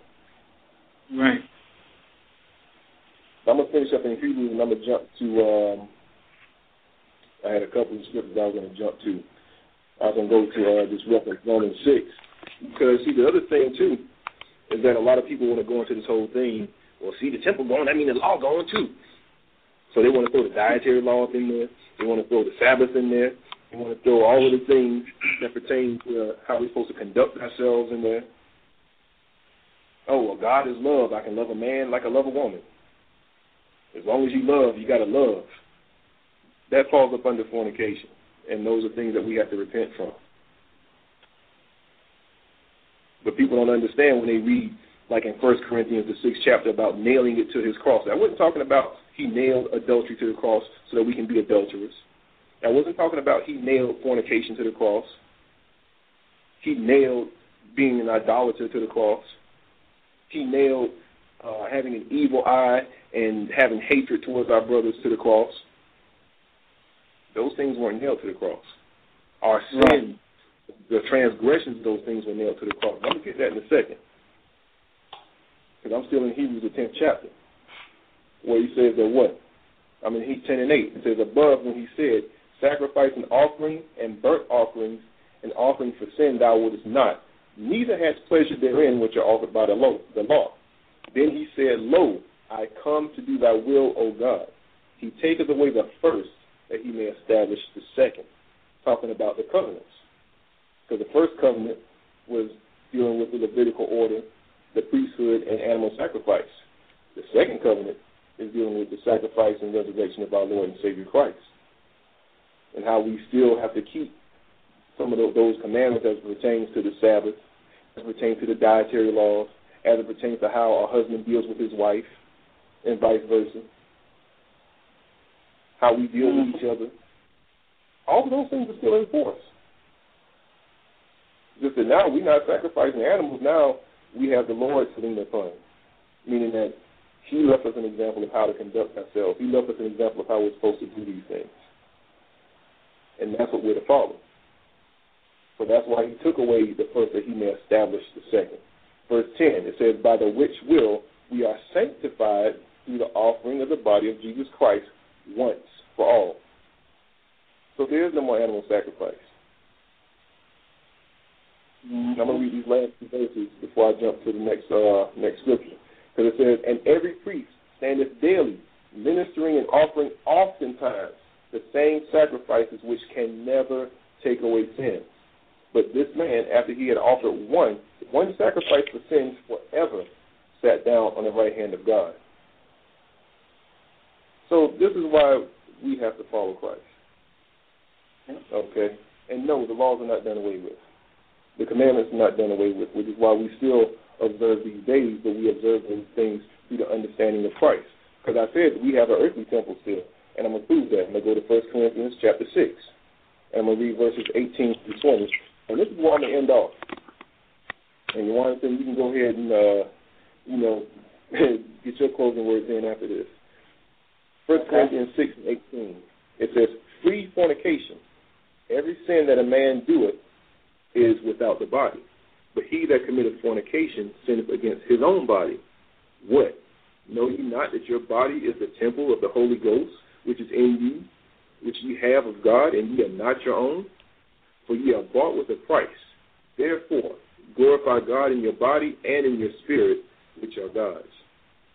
So, in the same manner, and the same zeal and sincerity that our people had under the old covenant to so-called rededicate the temple to the Most High. Now that we have a better covenant, now that we have a new mediator, and not only that, but we have an example to follow. These are the things that we're supposed to dedicate to the Lord, meaning our bodies are the temples. We're supposed to cleanse our bodies of those sins that are written of in the Bible. We're supposed to cleanse ourselves of the fornication. We're supposed to cleanse ourselves of the adultery, of the hatred, of the variance, of the envyings, of the murders, of the violence. That's what's going to get our communities in order. Not giving away darn turkeys every Thanksgiving and every Christmas. Yeah, people get to eat, but okay, thieves eat too. You just kept him from having to steal. But he's gonna steal tomorrow. Why? Because he hasn't changed in his heart. The man that put his hands on his woman, yeah, he gonna get a sweet turkey. His belly gonna be full. But when he gets uh, the, the right feeling, he gonna go and put his hands beside his woman's head the next day. So the Lord is showing us how to truly repent and get ourselves together. So you want to, you can take it on home. Right. And just the last point of, of speaking on the feast of dedication, notice that we did not even pinpoint or speak of the righteous great acts that Mattathias and his sons Judas and his Judas brethren from Simon and the rest of them did. They did acts that was far that was on the level of David Samson and, and, and acts of that that this world will consider uh, miracles. But again, the, the key point it wasn't about them because those men died. It wasn't about them, but it was about what saving a way for that remnant to fear the Lord and keep the Lord's laws, statutes, and commandments to bring us up, like the scripture said, the laws are schoolmaster to bring us to Christ. Now to bring us up to Jesus Christ now, and how we ought to be serving Him and applying His words and examine ourselves daily to make sure that we're in the faith and keeping the words of the Heavenly Father. I'm, I'm just going to read this one chapter. I know we're going to close out in uh, Corinthians. I'm going to get it. 5 and 10. Second Corinthians chapter. Um, let me let me get it first before I quote it because I'm bad at, at quoting. What's that one? Examine yourselves. 5 and 10. Mm-hmm. Uh, yeah. No, I'm, I'll read this. Second Corinthians 5 and 10. It says, For we must all appear before the judgment seat of Christ, that everyone may receive the things done in his body, according to that he have done, whether it be good or bad. Verse 11. Knowing therefore the terror of the Lord, we persuade men. Persuade men to do what? Repent. But we are, are made manifest unto God, and I trust also are made manifest in your con- in your consciences. Because the thing is, the Heavenly Father is going to send His Son Christ back. He's not going to send Judas back. He ain't going to send David back. But in the kingdom of heaven, the Heavenly Father is going to do what He want to do with those people. But the one that mm-hmm. the Heavenly Father said is going to come is Christ, and He's going to sit here in judgment. It ain't going to be no temple. He, he said He's going to build a new temple. He says, "Look, I'll go prepare a place for you. In my Father's house is many mansions." I'm paraphrasing what Christ says. So He's the one that's going to be building us places to stay and to worship the Heavenly Father. Those things are coming, but we have to make ourselves worthy. And the only way that we can make ourselves worthy in the sight of the Heavenly Father is for us to repent and put on the will of the Heavenly Father, Son, Christ, and do it. You're gonna have to put down. You're gonna have to put down Santa. You're gonna have to put down um, Allah. You're gonna have to put down Buddha. You're gonna have to put down all of that mess. You're gonna have to put down the, the good witches, the bad witches, everything, and you're gonna have to come to the one Son of the Heavenly Father and repent. So with that, I'm gonna give it back to the host, giving all praises uh, for the show that we can um, you know, speak on this day of feast of dedication, but more importantly, speaking on the words of Christ and the kingdom to come. All right. So we want to give all praise and thanks to the Heavenly Father in Christ for the ability to come and preach His holy word. Actually, I I was I really wanted to close out with was uh, Colossians the second chapter, uh, verses eight through uh, fourteen, but we'll save that one. So, giving all praises, and again, the Body of Christ Radio Network. We have shows that air seven days a week. Uh, you can catch us tomorrow, Saturday, 9 a.m. Eastern Standard Time, for another episode of Kings and Priests. So with that, let's say, giving all praises and shalom.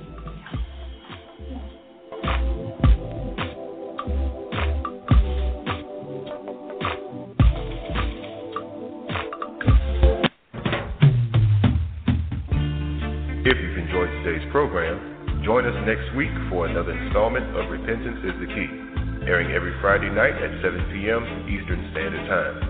You can also visit us on our website, www.thebocc.com, and our YouTube page, www.youtube.com forward slash thebocc1. Once again, that address is www.thebocc.com and www youtube.com forward slash the BOCC1. Acts chapter 17, verse 30. In the times of this ignorance, God winked at, but now commandeth all men everywhere to repent.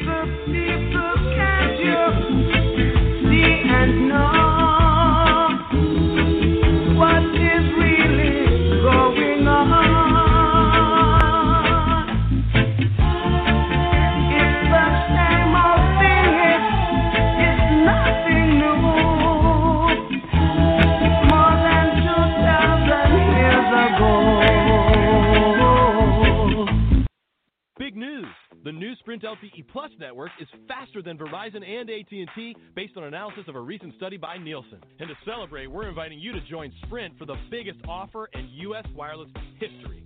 Switch to Sprint and save 50% on most Verizon, AT&T, or T-Mobile rates. Yep, you heard that right. No gimmicks, no tricks. You have Verizon 6 gig for $60, 30 with Sprint. And if you have 15 gig for 100 bucks from AT&T, 50 with Sprint. Even if you have T-Mobile's 10 gig for $80, we'll give it to you for 40. And we won't force you to watch video in low def. Oh, and one more thing. We'll even pay your switching fees up to $650 per line so you can switch to the Sprint LTE Plus network today. Visit a Sprint store or sprint.com slash save 50%. Offer coverage not available everywhere for discounted phones. Excludes taxes, surcharges, roaming, and premium content. Subject to new line $36 activation fee. Credit valid port-in. Plans may not be exact match. See website for eligible plans. Offer ends 1716 savings through 1818. Exclusions and restrictions apply. Contract by RDA. Reward card requires online registration.